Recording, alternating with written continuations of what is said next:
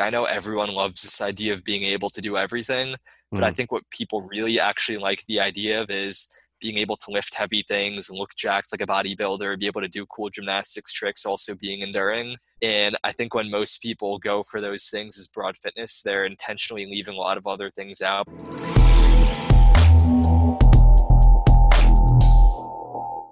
Welcome to the Upside Strength Podcast, your number one resource for all things fitness and performance in Switzerland.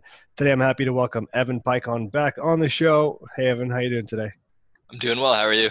I'm good, man. So, for those who don't know Evan yet, um, pause this, go back to episodes 14, 23, and 34 so you can know everything about Evan's background and we can roll right into today's podcast.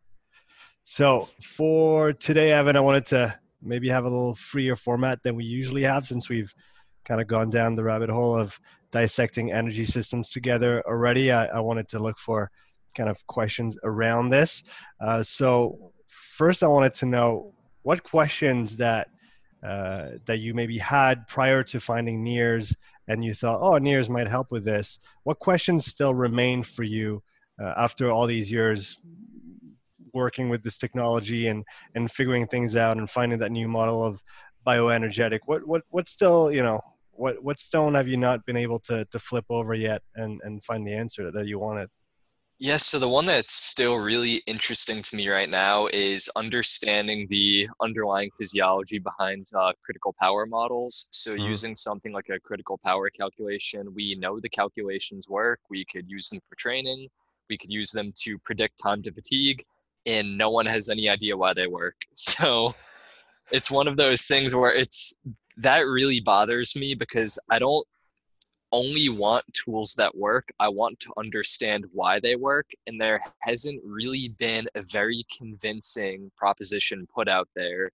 And there's a lot of ongoing research on that topic specifically. So that's something I'm personally interested in. Um, I'm personally investing money into that research. So that's the thing that I pretty obsessed with right now. So, for maybe those who are not familiar, to kind of set the foundation for that, can you talk about uh, critical critical power model? Maybe there's people that do a lot of biking know the the, mm-hmm. the FTP as well, uh, functional. Uh, what is it? FTP, functional threshold power, something yep. like this. Uh, yeah. Can you talk about those different concepts, what they mean, and maybe uh, since you you know a lot about those topics, where did those calculations come from in the first place? How did they emerge uh, without us maybe knowing what actually happens physiologically? Yeah, so there's two different ways to calculate critical power. So we'll start with historically how it's been done and then a newer version of the test. So historically, the way that you would calculate critical power is we would take a fixed power output for you. Let's say your max wattage on a bike is 1,000 watts. We'll say, Sean, you're going to ride at 500 watts until complete failure. And you hop on the bike, you ride for 500 watts, and then five minutes and you fail. So then we'll say, okay, now you're going to do the same thing at 750 watts. And you're going to do that till failure. And then you're going to do it at 300 watts and you do that till failure. So now we know when you are at 300, 500, and 750 watts fixed power output, how long could you sustain that effort until you fail? And then we plot that on a power duration curve. So power is on the y axis, time or duration is on the x axis. And when we plot those three points, we could draw an asymptotic curve between them, like a linear regression. And what we would find is that at some point that curve is going to level out on that x axis of time, and there's going to be a power output that corresponds to it. So, in theory, critical power would be what is that power output that you could sustain indefinitely? Obviously, there's no power output you could hold forever. In reality, most people can't actually hold their critical power um, for more than an hour, two hours but we would find that out. But what becomes even more interesting is if we know, for example, if your critical power is 200 watts, if we draw a horizontal line on that graph at 200 watts, and then we look at that critical power curve that we just plotted out, the area above the curve is going to be the same at all of those different distances that you did. So when you did 500 watts for max time, if we look at the area over the curve at that point for 500 watts, it's going to be the same area as 750 watts and the same area as 200 watts. Mm-hmm. So the idea is that there's a fixed amount of work above critical power that we could do. and it's always the same fixed amount of work. So whether you're going really fast, and in that case, you exhaust that value very quickly, or you're going slower and you can sustain that for longer, and that value is called your W prime.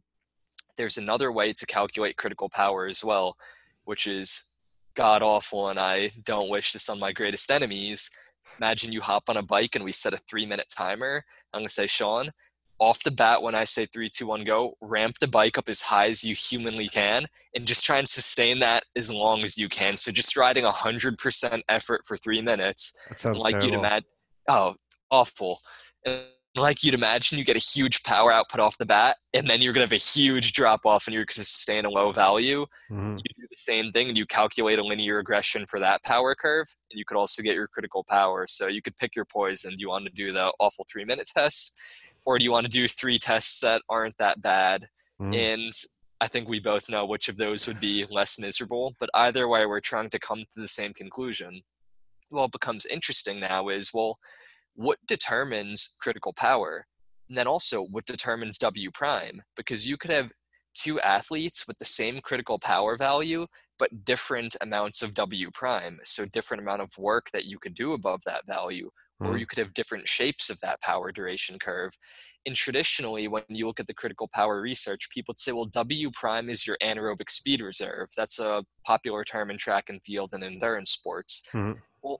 We both know with all the work we've done with NIRS, what the hell's an anaerobic speed reserve? Because Right. everything is oxidative and everything is lactic. So that doesn't really make a lot of sense. So what I'm interested in understanding is, well, what determines these things? I think critical powers going to be very strongly linked to oxygen delivery, and there's a lot of really good evidence of that. But that W prime value is a little bit more elusive, and I think that's primarily links to regional oxygen saturation in tissue. And I know you talked to Andri Feldmann on here as well. He did a really good talk on this topic. Um, and this leads the talk that he gave was for the 2020 Moxy Summit, and he talked about work that he did on climbers with trying to calculate critical power, critical torque threshold. Um, but I think there's a lot of further studies that could be done on that topic to try and parse out what actually determines your critical power in W prime. And I think I want to take that concept one step further. And I think the reason why it's so difficult to model is that it's not one thing. I think it largely has to do with what your underlying physiological limitations are because in the calculation we have regional oxygen saturation that's easy to measure with the Moxy we have oxygen utilization that's easy to measure but we have that delivery component Mhm. delivery is really tricky to measure because what is delivery? Is that your cardiac output? Is it stroke volume? Is it arterial oxygen saturation? So i think trying to parse some of those things out in different studies could give us more of a convergence of evidence to understand like what the hell is critical power? If you if you were to put a, a Moxy on someone and tell them to ride let's say on a bike at their critical power what would you practically see uh, from the smo2 trend So what that would likely be the highest intensity you could elicit where SMO2 is completely stable across the interval. Mhm. So it just it would almost be like a maximal steady state in a way. right and then why why would someone fail after an hour or two if theoretically that is something you should be able to ride out you know forever let's say Yeah, so I think there's a lot of different factors that could go into this. Traditionally, they would say, oh, it's glycogen depletion is why you can't work at your critical power indefinitely, but I think that's actually very unlikely. Um, if you look at a lot of the contemporary literature on glycogen depletion, it's actually really difficult to deplete your muscle glycogen to the extent that I don't think I could personally do it if I tried my hardest. In one trial where they were actually able to get a pretty meaningful amount of glycogen depletion, they had people do a four hour submaximal ride followed by six to 12 Wingate assessments, which, yeah, I mean, that it's just absolutely absurd. So I think Right. that's probably not a likely culprit. There's other things that could factor in as well. We know heat retention and heat dissipation, those actually do impact our ability to work um, at and above critical power. Mhm. Oxygen delivery, if that is something that impacts it as well, it could either be the fatigue of our diaphragm and respiratory musculature. Um, it could be an inability to maintain cardiac output. And I think there's a way that we could actually parse these things out because one of the studies that has been done with climbers, and I'm actually in the process of trying to repeat this right now with cyclists, is creating a critical power time duration curve with people arterially occluded. Mm-hmm. So if we know your max wattage on that bike is what we said before, imagine we cut off blood to the artery in your legs now and we have you do that same test mm-hmm. and we'll be able to look at the rate of change of oxygen in your muscles and plot that out on a chart. And what we find is that our predictive models are really good. But when you take off that cuff and you're not arterial occluded anymore, our predictive abilities actually get pretty poor. And because regional oxygen saturation, we know how much O2 is in the tissue, so that's the same in both conditions. We know oxygen utilization in both conditions. But the thing that the cuff does is it eliminates delivery from the denominator of that equation. But mm-hmm. when you allow delivery to come back in, now the predictive models don't work. And I think that's because delivery is so much more complex. It's arterial oxygen saturation, it is um, vascularization, it is cardiac output, it is stroke volume, ejection fraction. So many things factor in. So when we're trying to ascribe that delivery variable in the denominator to one thing, our predictive models go out the window. But I think if we could get enough studies trying to isolate different things, you could get people breathing um, hypoxic gas mixtures to eliminate or to decrease arterial saturation, mm-hmm. repeat trials in different scenarios. I think over time that will give us a better picture of what critical power is, how these mechanisms work, um, which maybe it doesn't give us anything new from a training standpoint because these models already work for training but it would at least tell us why do these things work and that could maybe open the door for other applications that we wouldn't have thought of otherwise if if we take the the few the few variables that you mentioned um, for example stroke volume and then uh, fraction ejection uh, heart rate i guess plays into delivery as well mm-hmm. what out of those components which ones are the easiest ones to measure and which ones are the really hard ones to measure or the ones we maybe can't measure and we have to try and get to them indirectly like you said by doing multiple tests with multiple you know o2 saturation values and then and then try to figure out in the middle where where those stand mm-hmm. yeah i think the issue is less about what could we measure and what it's uh what is the cost of measuring these things and that's why for a lot of these studies i'm trying to partner with different universities to get these things funded because personally i'm not going to go out and buy a physio flow for $20000 right. So a lot of these things stroke volume we could measure heart rate's easy we could all do that at home but stroke volume cardiac output getting these hemodynamic measurements are really difficult without one invasive and expensive equipment. Mm-hmm. Um, so I think being able to partner with different research institutions that have the funds to do that is going to help parse out a lot of these because I do have access to some lab equipment, but I can't answer all of these questions with what I have access to. So I think it's going to take a much more concerted effort to really get through these mechanisms. Do you think there might be some technology down the road, just like the Moxy brought down the cost of NIRS by like tenfold, fifteenfold? Mm-hmm something that would do the same to tools that are now just very expensive and that you can't easily find?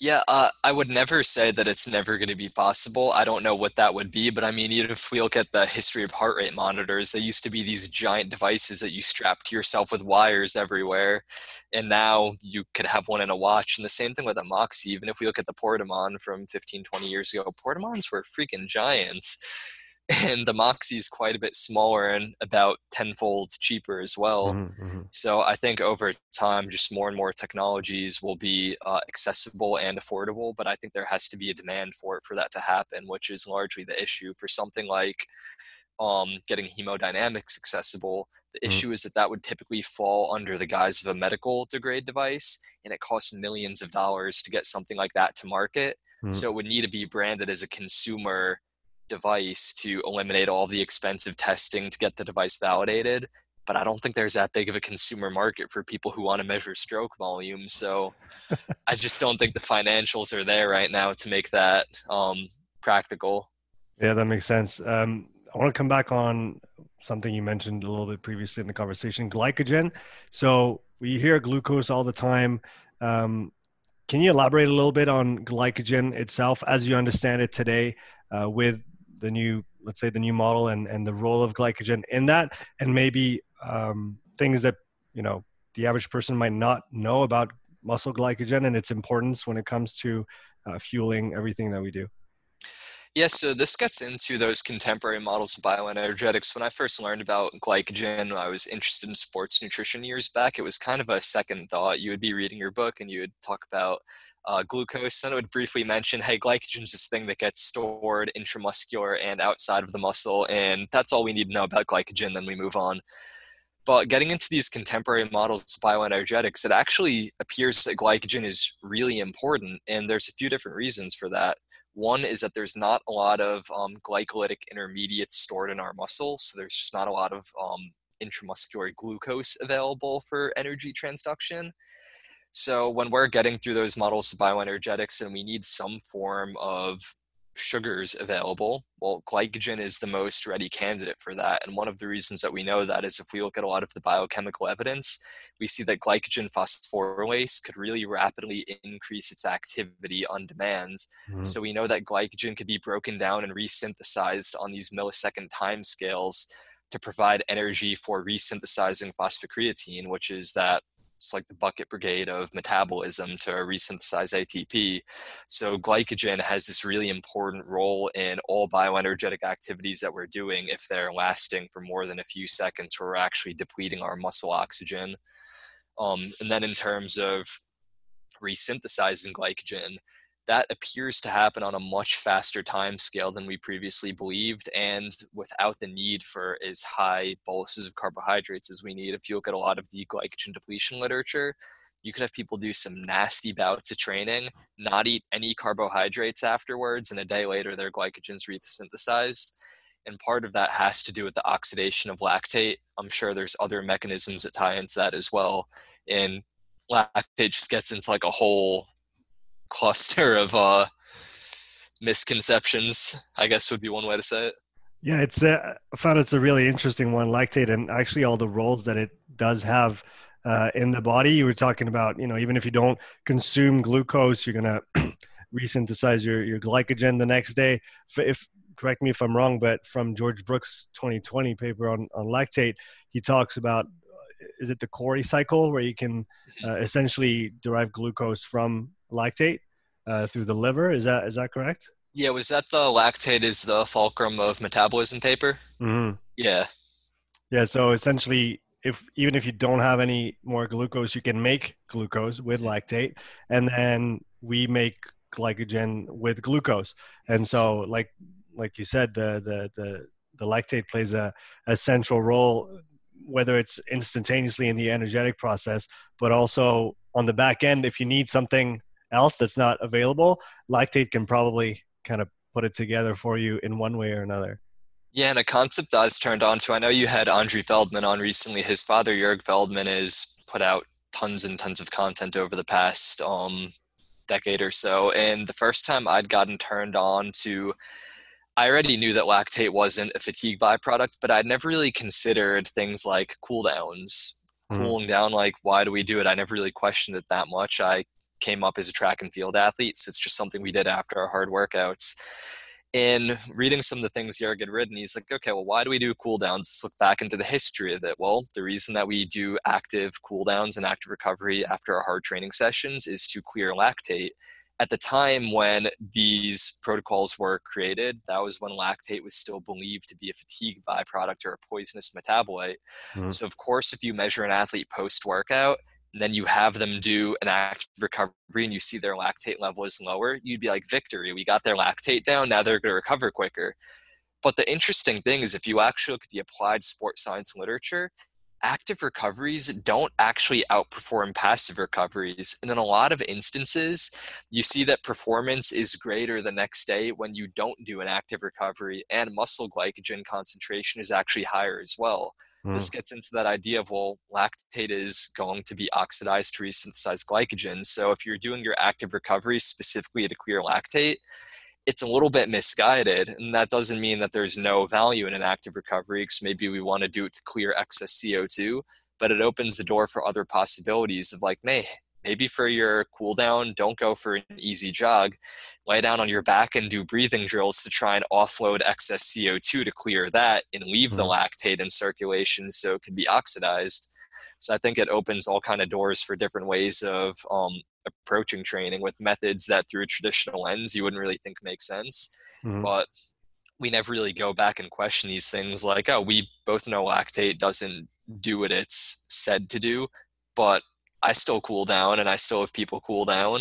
So it's like maybe those are things that we could start questioning as well. And perhaps that actually is better performance outcomes. I don't know. Is it, to put it a little bit differently, is it that essentially, well, you accumulate lactate um, when you're let's say pushing a certain level of, of, of, intensity on any given modality you start accumulating lactate and then if you do cool down and i remember seeing that in one of andrew's videos where he was talking about essentially the rest time between sprint bouts and the passive recovery folks had better performances on subsequent intervals uh, mm-hmm. than the active recovery ones is it simply that you're actually just essentially using more energy to to do your cool down uh, mm-hmm. because you, the energy has to come from somewhere right it's there's no there's no free lunch so even on a cool down even though the intensity is maybe you know 10% 20% of what you did previously it's still more work that you have to do compared to doing no work so is it just that hey we're just essentially which we're still pulling money out of the bank but just a lot slower but we're still pull, mm. pulling money out instead of trying to put it back in which I guess just takes its own time. Yeah.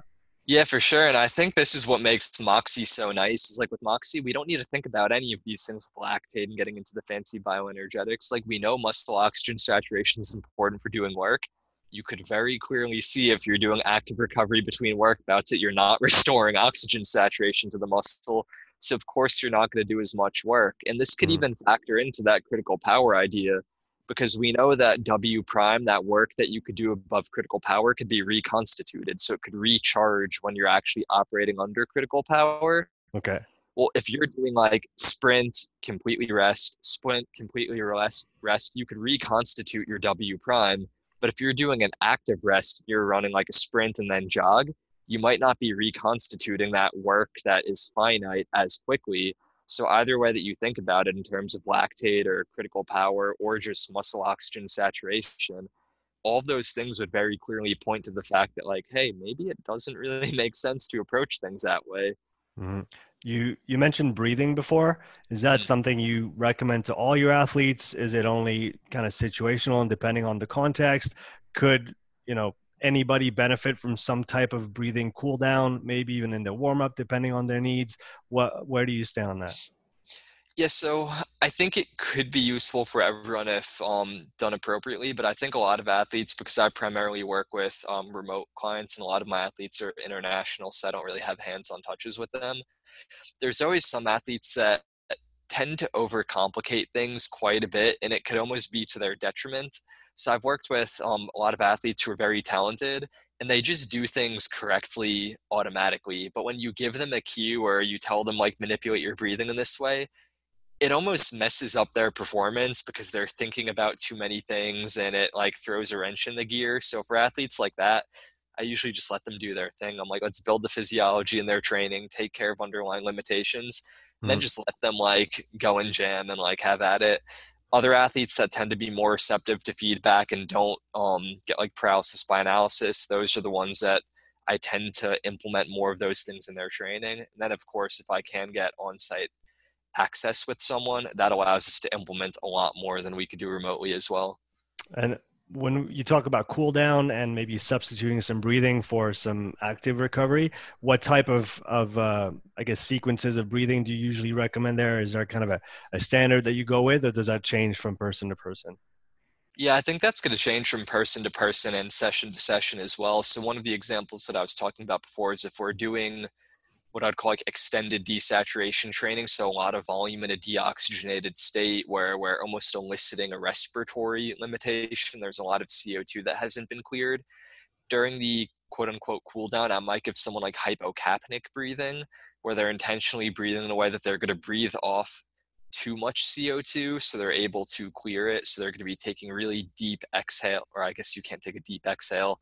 You're going to be forcefully exhaling and taking deep inhales, so you're breathing off that CO2, versus um, hypoxic breathing, which a lot of people are probably familiar with, where you're taking deep inhales and taking very um, shallow exhales and you're not breathing off your CO2. It's almost the opposite of something like a Wim Hof protocol. Mm-hmm.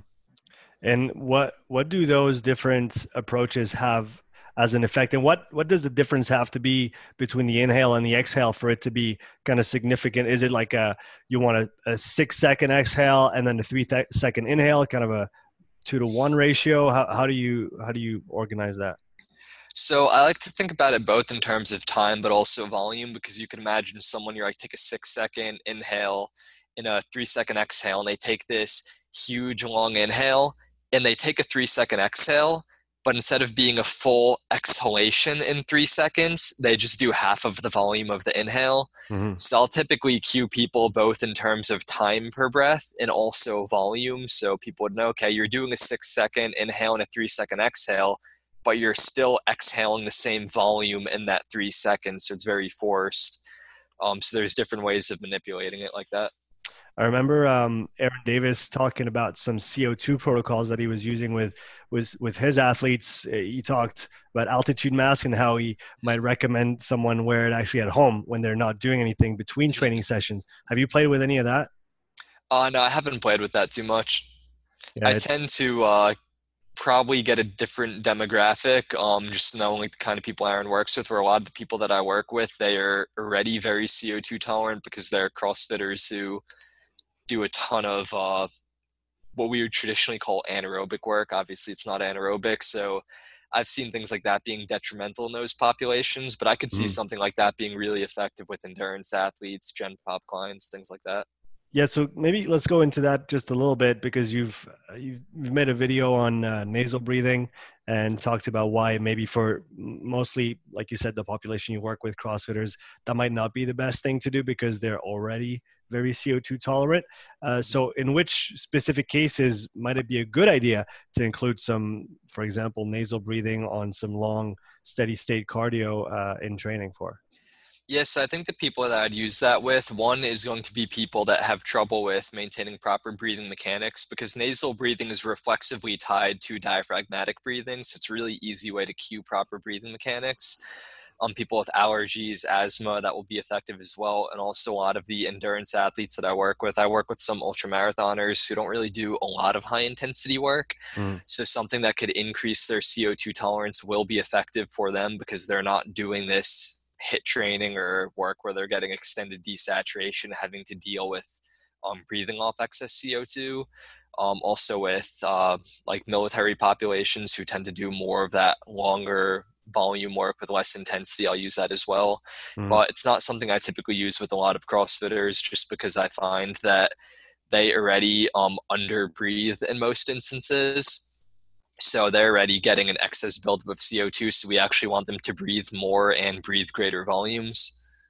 Uh, to continue on that uh, kind of devil's advocate, or maybe the cases that there is a good use for it, could you talk about specific situations where you might recommend VO2 max testing, lactate testing, and where those might actually come into play, even though we have kind of different means now to get to the answers that we're after? But is there still cases where we might want to use those?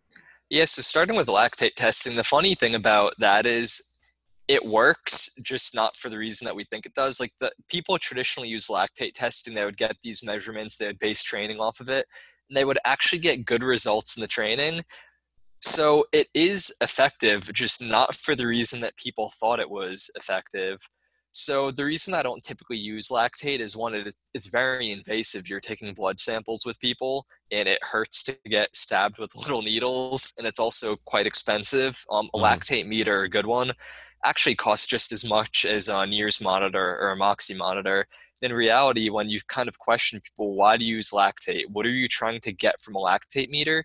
You're trying to understand oxygen kinetics. So if mm. you could understand oxygen kinetics for the same price, and non-invasively, why wouldn't you just do that? But then VO2 testing takes on a little bit of a different role to me. So for me with VO2 max testing, I don't actually care about the total value that someone gets from it. So VO2 max is measured in milliliters per kilogram of oxygen consumed per minute. And that's a useful measurement because if we think about it intuitively, well, milliliters per kilogram of oxygen consumed per minute, what could limit total oxygen consumed? It could be quite literally your ability to metabolize oxygen in the skeletal muscle. That would be a utilization limitation.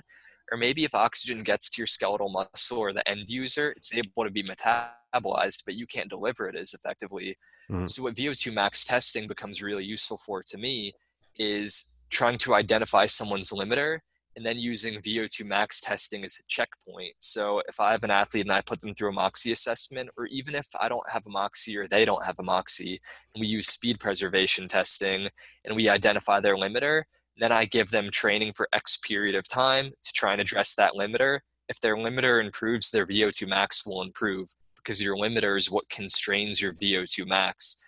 So that's a useful test because most people have access to VO2 testing. If they live near a university, they could usually pay a grad school student like $15 to do it.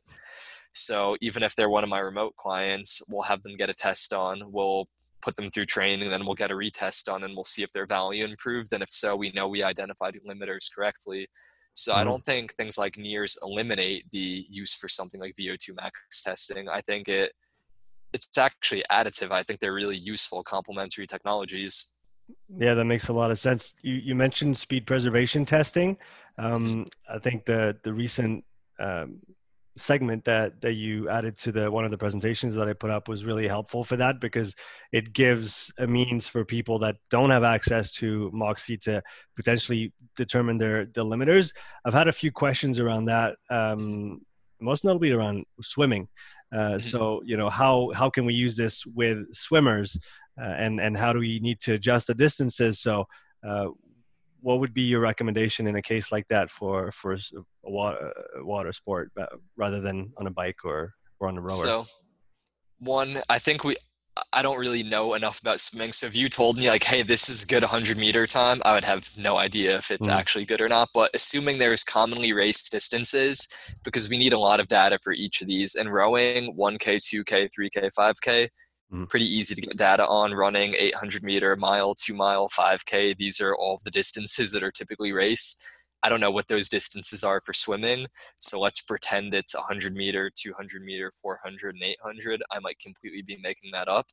Assuming that is the case, now we go into the publicly accessible databases for those distances and we find athletes at varying levels that have raced all of those different distances and mm. we calculate their speed preservation at all of those different distances so now we could build up a database to know okay, on average, if we have a thousand athletes that have done the 100, 200, 400, 800, calculate their 100 to 200 speed preservation for all of them. They're two to four, they're four to eight, they're one to four. And we'll see that they end up falling into categories. So we could maybe delineate it between maybe five avatars or seven or 10. Mm. We could kind of bucket people. So then over time, if you get enough data, if you have one of your athletes, you could compare them to that large data set and see what speed preservation curve they line up the closest to. The reason that I use a seven tier speed preservation curve is because I've tried to line it up with the limitation based training model mm. where we have like delivery, respiratory, utilization, and then two between types with each of those, like I talked about in that talk. Mm. But it could have easily been a five or 10 tier speed preservation curve for rowing or running as well.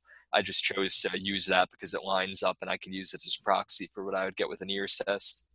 Right. So you were able to do some tests on people and do the speed preservation and see what actually matched up between them. Mm-hmm. Yeah. So would that need to be done again for the swimming specifically because we or or could could people use the ratios that you outlined in the in the presentation itself? Um, I don't. Maybe they could be. I just can't say with any degree of accuracy that it would actually be reflective of their limitation because I just don't have that much data on swimmers. Yeah. Um, I actually have a buddy right now as part of his PhD um, thesis and project. He's doing NIRS testing on swimmers okay. to try and determine limitations. So maybe that starts like a trend where swimmers start using the technology and we could get more data over time. But mm. I don't have anything conclusive right now. I don't really work with swimmers, so. Um, another thing that I've been looking into more recently is the oxygen conforming response. And so, how, can you talk a little bit about what it is and then how solid it is the the literature on that uh, idea?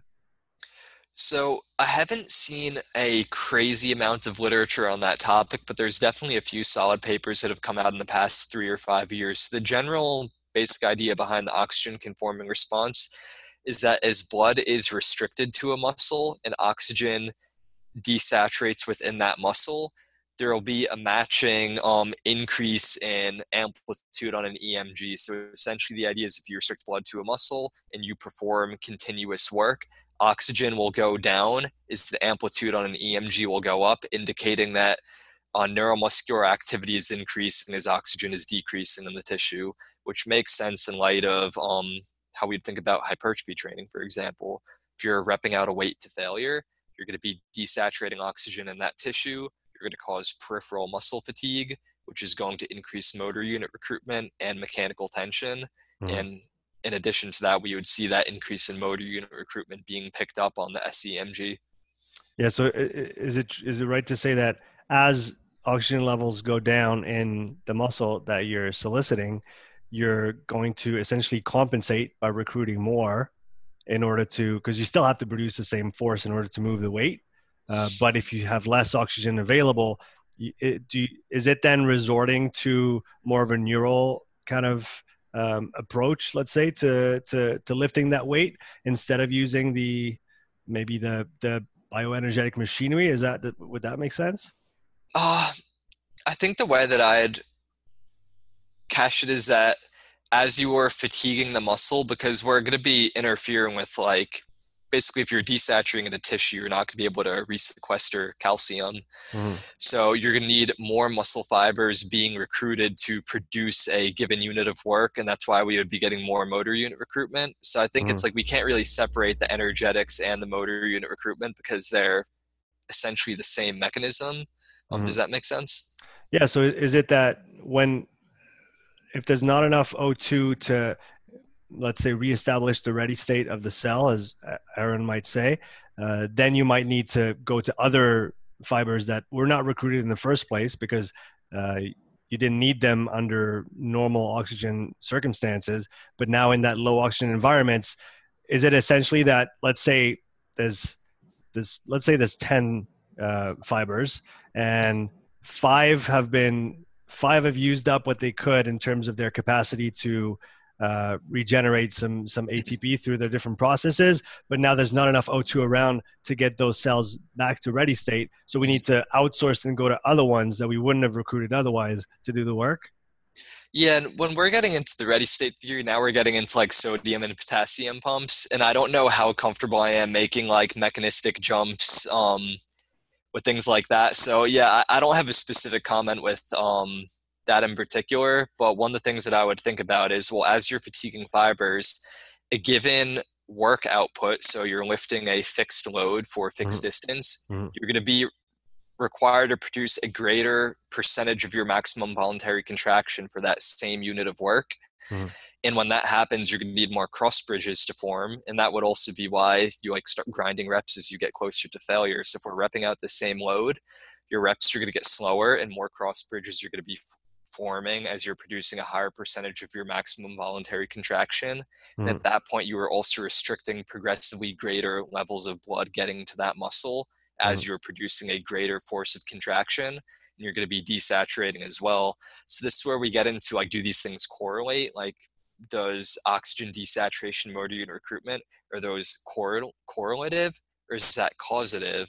Like, mm-hmm. is that decrease in O2 causing that increase in motor unit recruitment? I don't know if that's really been parsed out yet. So I'm always very um, hesitant to get too deep into mechanisms because I think these things are so poorly understood. And I think one of the major limitations is not only the literature that's been um, published, but also just the technology that we could measure these things with. Like mm-hmm. if we were having this conversation 30 years ago, and you asked me about lactate, I could have had the most evidence based response based on all the literature available, and I just would have been wrong because mm-hmm. We couldn't have measured these things. So I'm always very hesitant to get too deep into details with things like that because I think uh, it's a very slippery slope. No, that that makes sense. What can you imagine any kinds of uh, studies that could be carried out in order to maybe shed some more light on that, or maybe what could we get out of understanding this oxygen conforming response better? What are its practical implications, if any? Yes, I I think by virtue of these things correlating so tightly, I don't know how you would separate those two variables from each other. Mm-hmm. I can't imagine a scenario where we're keeping oxygen stable to the muscle, but still bringing it close to failure to see if we're getting an increase in motor unit recruitment. Because mm-hmm. oxygen delivery and work that you could perform are so tightly coupled to one another. Yeah. So I don't know how those two things would jive. I wonder what would be really interesting is if we had someone that was utilization limited so whether that's due to muscle damage or lack of mitochondrial density, and we had them perform a set to failure where we know oxygen's not going to be desaturated to a meaningful degree. Mm-hmm. If we had an EMG on them, would they elicit like a high spike on the EMG close to that point of failure? Or would it stay fairly even? I think something like that could help elucidate these mechanisms but now that's getting into like recruitment criteria of hey we need to somehow get 50 people to get into the lab to get tested yeah. then out of these 50 people we have to hope enough of them are utilization limited to right. test this then out of that small group of people now we have to look at the mechanisms and now we can't really calculate statistics because we have three people right i think there's just a lot of steps and i think exercise physiology as a science doesn't lend itself very well to these types of studies outside yeah. of private sector. But I think mm-hmm. in the private sector, we're probably not going to find people that care about that specific question. So when you mentioned, uh, you know, finding the limiters, we've talked about this at length in, in other videos. Uh, is there any athletes that might not benefit at all from determining their their their you know physiological limiters, depending on maybe the nature of their sport? So who is it not applicable to, in, in essence? Yeah, I think a sport that is very highly dictated by a skill component probably won't be that applicable. Like the other day, I was talking to a friend of mine, he's a grappler. Yeah. And obviously, grappling is a very physical sport, but it's also very technical. Mm-hmm. And one of the things that we were talking about is I was like, hey, if we have a guy who has been grappling since he's five years old, not very fit, like if he were to run a mile, he might run a eight or nine minute mile and you're a very fit guy, do you think you could beat him? He's like, no, they would strangle me in a minute. It's like, okay, well, if skill is that big of a determining factor that you could have a really fit athlete, but they'll just get mangled by someone who's not traditionally in good shape, but is in very good sport specific shape. Mm. Understanding a limiter probably won't be that important unless two people are very equal skill. Because now imagine if we have two guys that are 30 years old and have been grappling since they're five years old, and one of them has also been lifting weights and running for those 25 years, and the other hasn't, mm-hmm. I think that's going to give us a clear determiner. So I think even when we're getting into specific sports, it's like, well, what level are you competing at? Um, who are your opponents? Because if you're a beginner grappler and you're wrestling a skilled master, they're going to strangle you no matter how fit you are.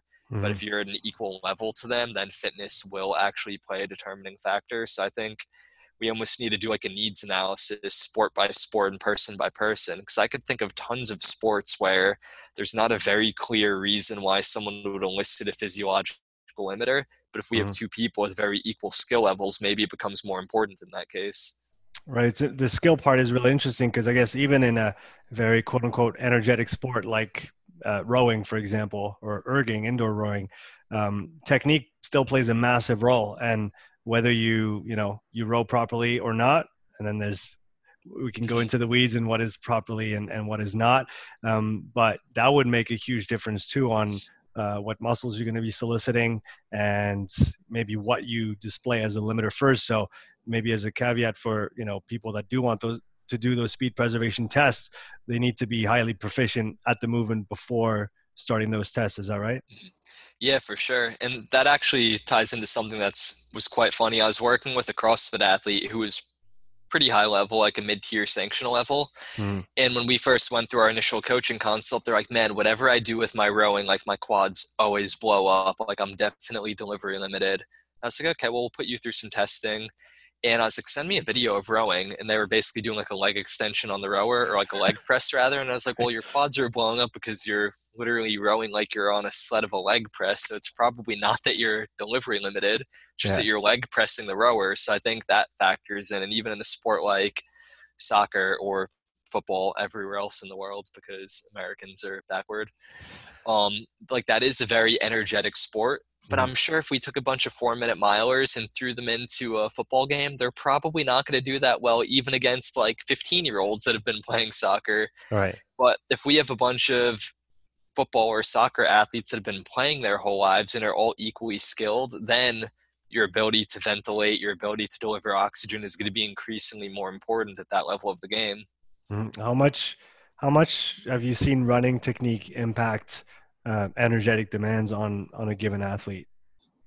Man, running technique is a tricky one because it's like, well, how do we know what good technique is?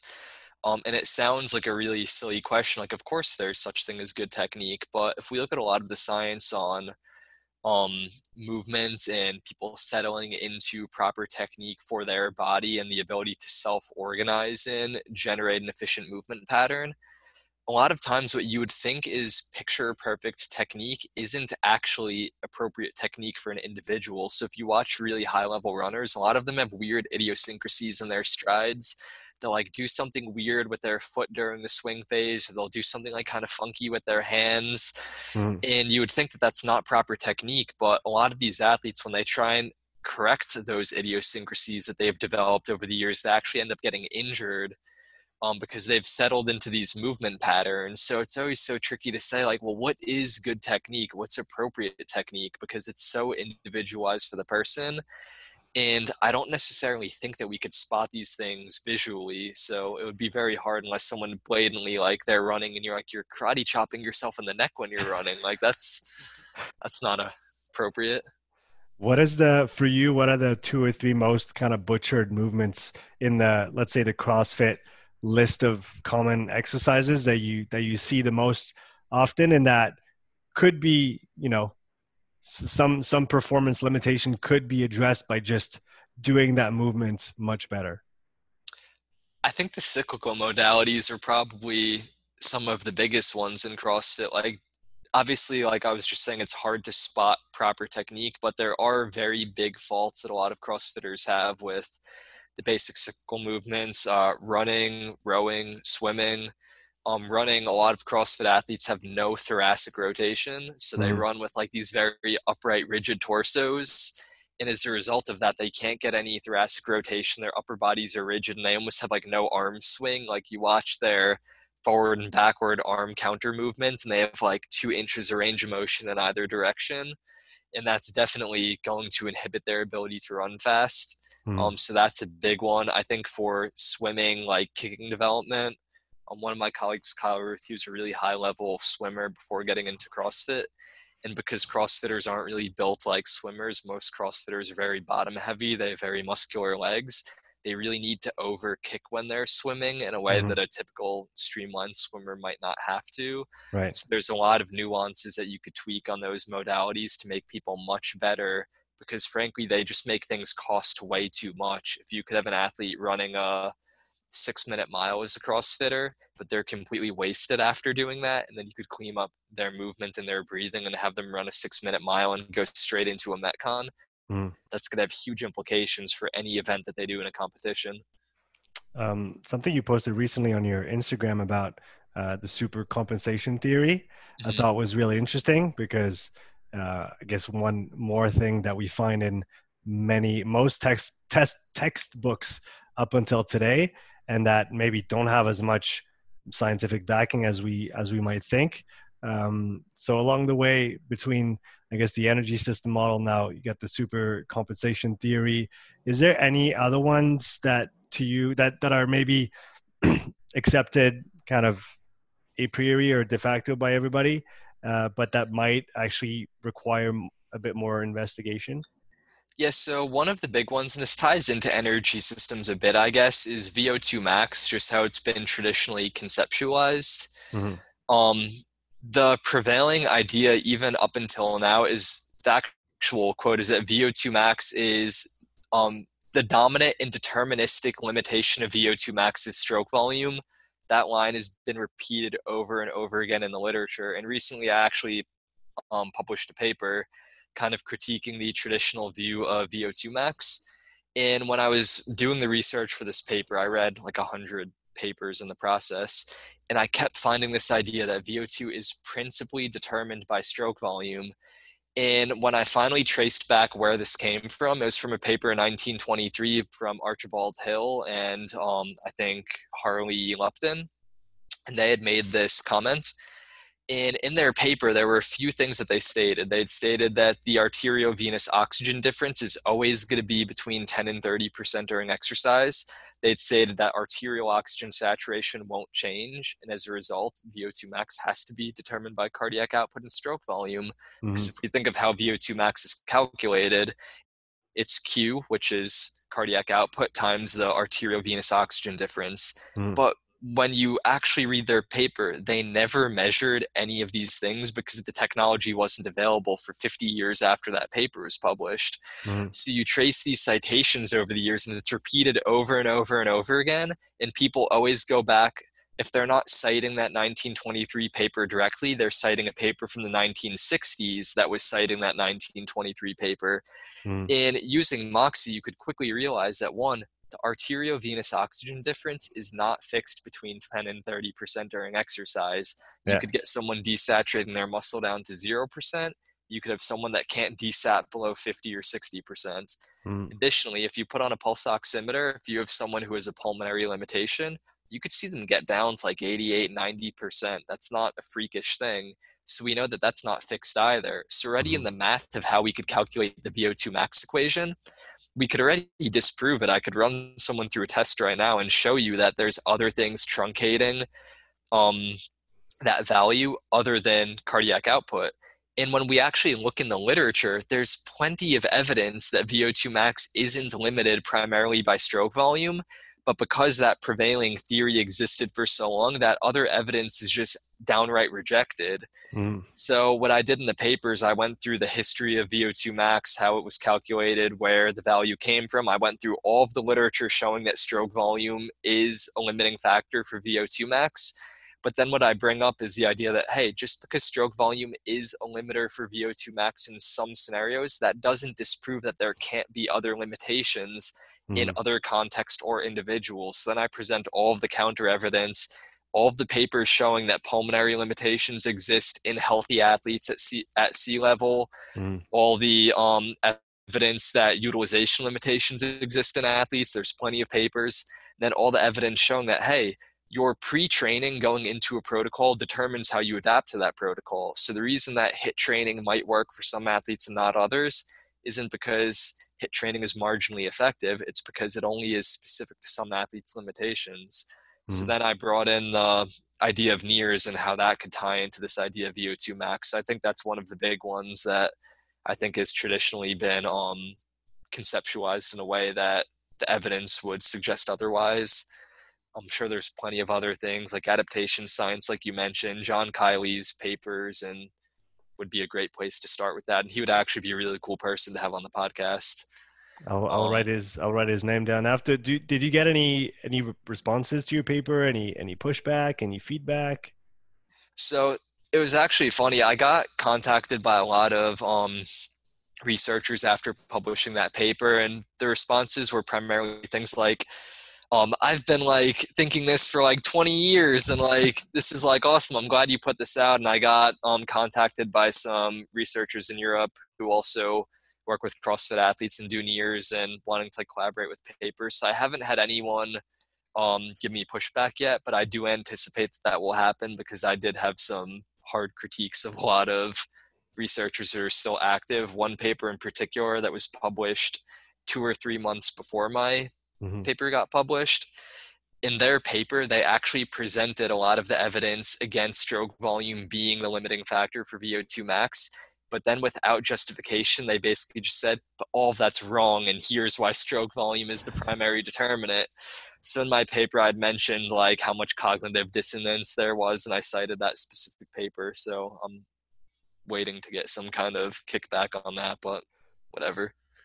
How do you how do you deal with your own ideas being challenged by other people and you know putting things forward that you think are right at the time and then maybe down the road things change technology technology changes uh, theories change and then you have to kind of quietly be okay with not always being right or at least having mm-hmm. some things from the past and maybe even from the present that that don't make sense how do you personally deal with that I mean, the fortunate thing is that I work in an organization at Training Think Tank where everyone likes to argue over ideas. So anytime I propose a new idea, even if like Max or Kyle agree with it, they'll just argue with it for the sake of arguing. And I think it forces all of us to one realize when we have ideas that are actually pretty shitty and don't have strong justification, which there have definitely been plenty of those.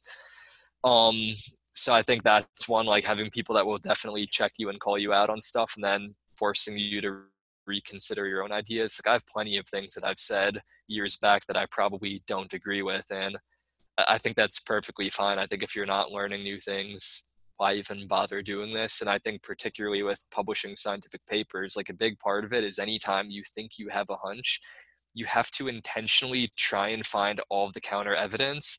And then you really have to honestly assess the validity. If you find something that contradicts your ideas, doesn't mean that you have to throw your ideas out right away, but you have to look at the strength of those arguments in comparison to the strength of your own arguments and if they have like a better hand than you and they have more justification not only mechanistic they have um, like double blind placebos they have rcts meta-analyses and you have some observational research you're probably the one that's wrong in that scenario so i think it's also understanding like the hierarchy of evidence um, when you're presenting an idea Mm-hmm. If we maybe just come out of the academic uh, realm just for a minute, and maybe if there is coaches, there are coaches out there who want to take the time to sit down with a few colleagues and exchange ideas. What are some of the maybe strategies that they can employ in order to maybe remain ego free or as ego free as possible in those exchanges and conversations? Is there ways to put things forward? Maybe that you guys use a training think tank that allows for other people to critique without it uh, turning really quickly into kind of ad hominem and pointing fingers and, and critiquing the person that the idea came from rather than the mm-hmm. idea itself. Yeah, I think a big thing is just not forming your identity around any of your ideas. This actually goes back, it was a conversation I had recently with someone where they asked me, like, why don't you ever post anything about nutrition on your social media? um, they're like, do you just like not like the topic or you just don't research it? And I'm like, no, there's actually a really good reason why I don't post anything about nutrition. Like nutrition is one of the few fields where you don't have need to have any degree of expertise to have an opinion. Like my uncle Phil, who thinks ketchup is a vegetable, he has just as much of an opinion as Dr. Ben House, who is a PhD in nutrition, because the dude has his 10,000 hours of eating under his belt, so obviously he knows about food. Where topics like NIRS or physiology, they're not as vindictive because there's a level of expertise that you need to interpret these things. And I think this goes to a deeper issue, which is things like politics, nutrition.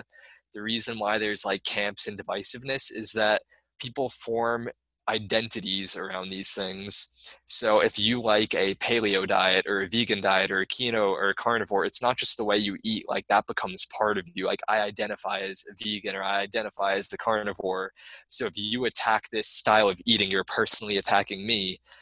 And that's not really a great way to think when we're in the marketplace of ideas. Like I have a dog, I'm sure if we had enough nutrition science on the proper canine diet, we could come to a conclusion because no one dictates their identity by what they think is the best food to feed a dog, but they think about them for themselves.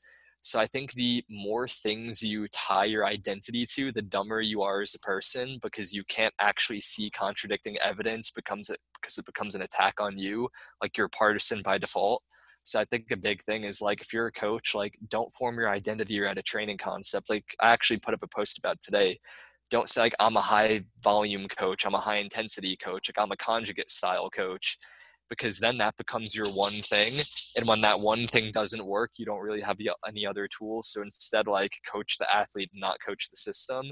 So mm-hmm. if I present an idea at a staff meeting and everyone rips it apart, I'm not like personally attacked because that idea is such a big part of my identity and I can't live without it. It's like, oh, that was just an idea I had. I'll have plenty of other ideas. They might be just as shitty or they might be really good, but none of them really say anything about me. Do you maybe transitioning on that that post that you posted today on coaching systems and I guess it, it also it could be called belief systems around coaching if if we push it a little farther, but um, have you always been able to dissociate yourself from the systems and methods that you used, or was there a time where young Evan was very emotionally attached to what he was doing and, and why and with who, etc.? I think the honest answer is that when I was a younger coach, I didn't actually have a system to begin with, so there's nothing to be attached to. Um, and, yes. And, and where, why do you think that people attach themselves to to ways of thinking ways of doing things? Is it is it a comfort thing? Is it that there's so much unknown that if you do somewhat understand some aspect of it you you're just going to hang on for dear life? Because if you let go of this then what you, you really you're in a kind of a sea of of unknowns with maybe dots of clarity here and there yeah, I think it could be a few things. I think one, like human beings hate ambiguity. So anything that you could do to eliminate ambiguity is going to be beneficial for you and your ego. So if you have one thing, you could ignore all contrary evidence. That's very comfortable. You don't have mm-hmm. to confront that. Um, I think another thing is wanting to be part of a tribe. Like if you're a keto lover or vegan or carnivore, you could bond and vibe with all the other carnivores or keto people. Mm-hmm. Um, so I think that's a big part of it as well. And I think that lends itself well to creating like factions and identities. Like if we think back to early CrossFit, the community is not really like this any much as more because they let in so many other people. But CrossFit used to be very divisive as well. And I mean, all sects of fitness kind of used to be very divisive. Like when I first got into, um, after I transitioned out of running and I got into CrossFit, it was like, oh, powerlifters hate CrossFitters, CrossFitters hate bodybuilders, weightlifters hate everyone. And like, it was this really divisive thing. But I think one of the things that CrossFit did really well over the years is like letting everyone in and saying like, okay, well, we do CrossFit and we like weightlifting. So let's invite all the weightlifters to come in and tell us all the things that they know and invite all the powerlifters and the running coaches. And it kind of breaks down these identities where you people don't even identify as anything anymore. It's more of just like, hey, I like to train. And because I like to train, if you like to train, let's hang out together, even though we don't like training in the same way. So I think the more we could like break down these barriers and make the circle of us bigger so there's less them, that's just better for everyone in sharing ideas. Can you think of any disciplines that are maybe blatantly missing from the CrossFit well rounded model of fitness things that you you think of are like that that should really be part of what we do as a whole if we really want to be you know good generalists yeah i think this is where we get into the idea of like crossfit as a sport versus a fitness uh discipline if you want to call it that mm-hmm. I think people that do CrossFit competitively are actually missing a lot of things for well rounded fitness. One of the things that I found is the more specialized you become in CrossFit, typically the less athletic you become. Hmm. Um, so you'll not be as good at sprinting, jumping, cutting. Like everything in CrossFit is completely sagittalized. So you're probably not good at anything with a rotational component, nothing with a throwing component, a sprinting component, like cutting component. All of those things are completely lacking. Hmm. There's no um, hand-eye coordination components in CrossFit. So I think if we wanted to say like broad general fitness includes everything, it's certainly missing. Um, but at the same time, like to what avail are we going after like broad general fitness? Like I know everyone loves this idea of being able to do everything, but mm. I think what people really actually like the idea of is being able to lift heavy things and look jacked like a bodybuilder, be able to do cool gymnastics tricks, also being enduring. And I think when most people go for those things as broad fitness, they're intentionally leaving a lot of other things out because if you want to be really jacked, strong, enduring, like you're probably not going to spend that much time juggling or having hand eye coordination or doing rotational work. So I think it gets into like a issue of classification and nomenclature. Mm-hmm. Um, more than anything. Like even a decathlete, you're like, oh, they're really fit. They could do a ton of different stuff, but there's so many things missing from their sport. They don't lift anything heavy. Right. Um, maybe transitioning, I've got a couple audience questions for you, Evan. So we're going to move on to those. Um, Brian asks, how much strength volume is enough to maintain strength while trying to improve Metcon? Yes, so it depends, I guess, how we're defining strength and how we're defining improving Metcon. So I think that's largely depend on like what those things mean. But assuming you're like, oh, I want to maintain my Olympic lifting and my squatting, I'm guessing he's a CrossFitter who wants to get stronger. Mm-hmm man, if he's someone that has trouble improving his um, Metcon ability or his work capacity, and he's someone that tends to get better at retaining strength or getting stronger, the volume is typically quite low. You could maintain strength with really minimum volume, anywhere between like 20 and 40% of what it took you to build your strength levels if you're someone that retains well. Mm-hmm but that's obviously going to factor into how much volume are you doing with the engine work. So I think what I would tend to tell people if they want to make that split, like retaining strength, getting better better at their capacity, make minor adjustments to start. Maybe reduce your strength volume by five to ten percent, increase your metcon volume by five to ten percent, or even better than reduce increasing your volume there, just make it more specific to what your limitations are. Mm-hmm. So if you're doing ten hours a week of conditioning work maybe identify well what is my actual limiter and how much of that volume is even specific to that limiter because it might be that out of those 10 hours two of those hours are actually making you better at something mm-hmm. so i think if we look at things in that way you don't really need to have big reductions in anything and you might find that things start moving in the right direction without having to make these huge swings in volume with either of those qualities but just by changing the composition mm-hmm. um, next question i've got from Mikolai who asks how to increase mitochondrial density, and I'll maybe add a, a follow up. Why would someone want to increase mitochondrial density? So yeah, the I guess I'll answer the why would you want to increase it first. So one of the reasons that you would want to increase mitochondrial density is to be able to utilize more total oxygen in the tissue, so increasing your magnitude of oxygen utilization. Mm-hmm. Then also increasing your rate of oxygen utilization, so the speed at which you could utilize, or we could even consider like the acceleration of utilization. Um, so that's going to be helpful with improving power outputs, re- improving repeated sprint ability, improving your um, top speed and ability to sustain very high power outputs. In some ways that we could do that would be uh, repeat sprint training if it's done with an appropriate um, duration and volume. So there's a style of training that I personally like a lot called repeat desaturation training.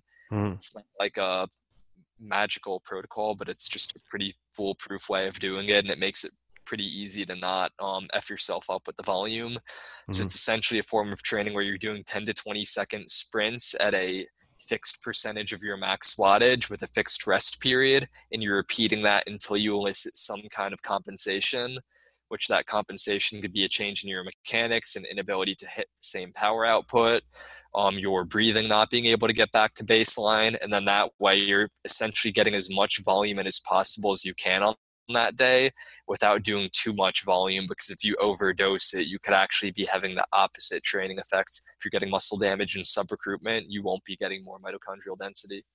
Is is that a, a, protocol that is maybe reserved for delivery limited athletes, or do you see other types of athletes benefit from it as well?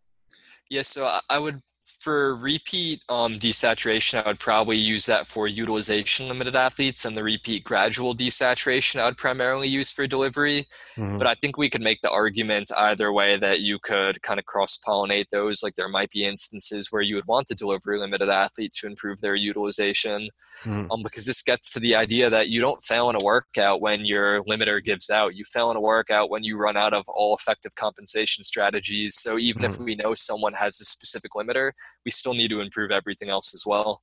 Yeah, I think that's a really good point. We can maybe uh, bounce off on that a little bit because, like you said, it's not that your limiter is the sole player in the game of energetics.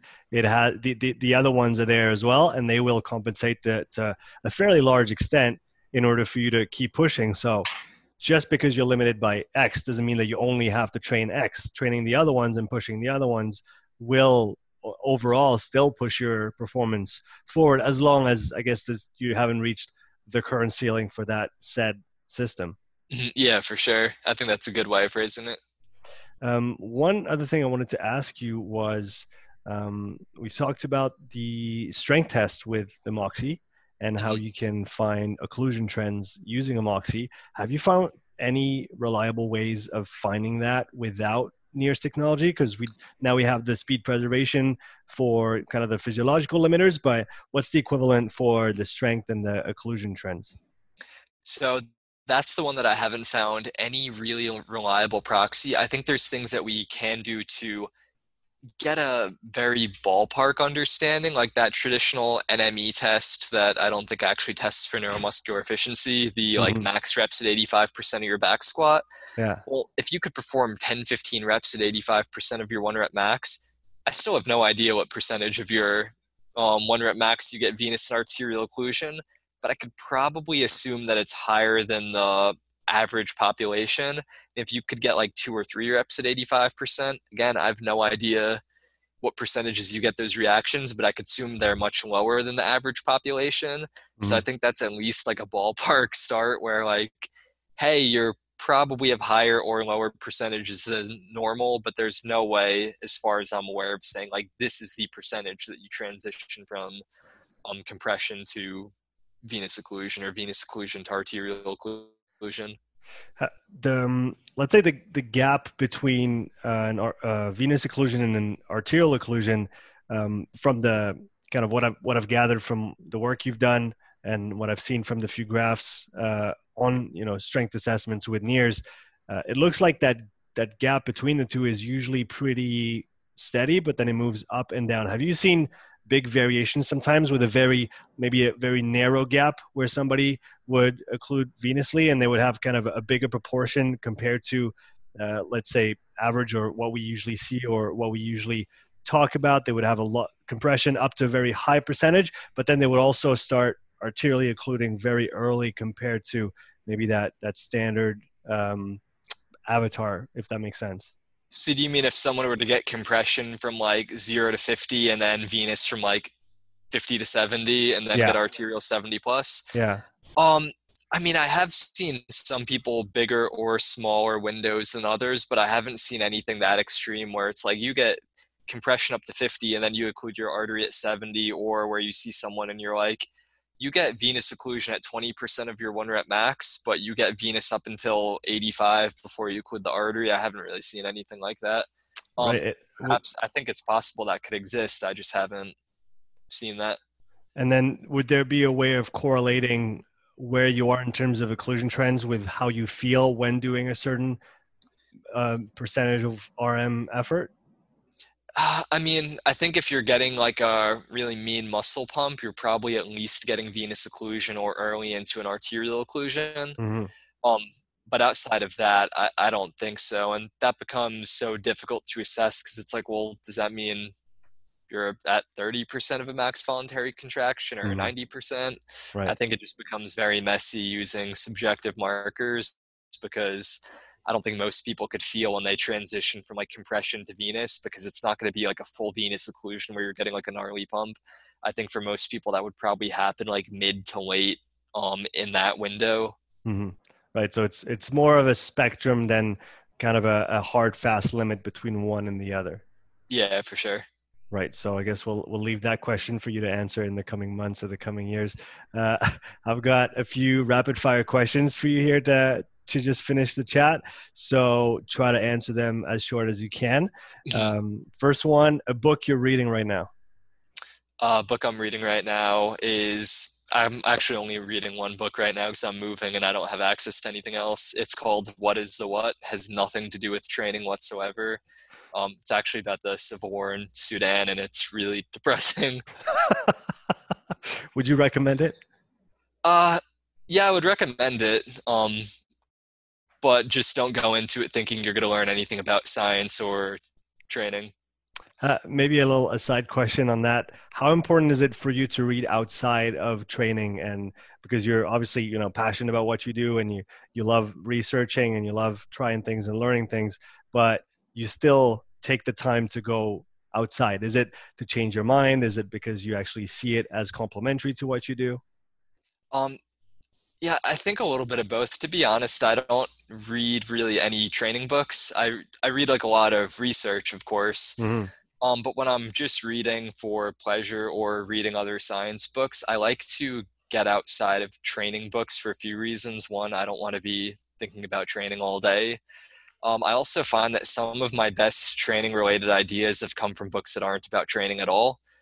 Um, and I think when you talk to a lot of scientists, that seems to be true. One of the things that was pretty influential to me, like 10 or so years ago, is I was reading um, a biography about Charles Darwin, and like Mhm. everyone knows him as a biologist and a naturalist, but it was talking about his reading habits.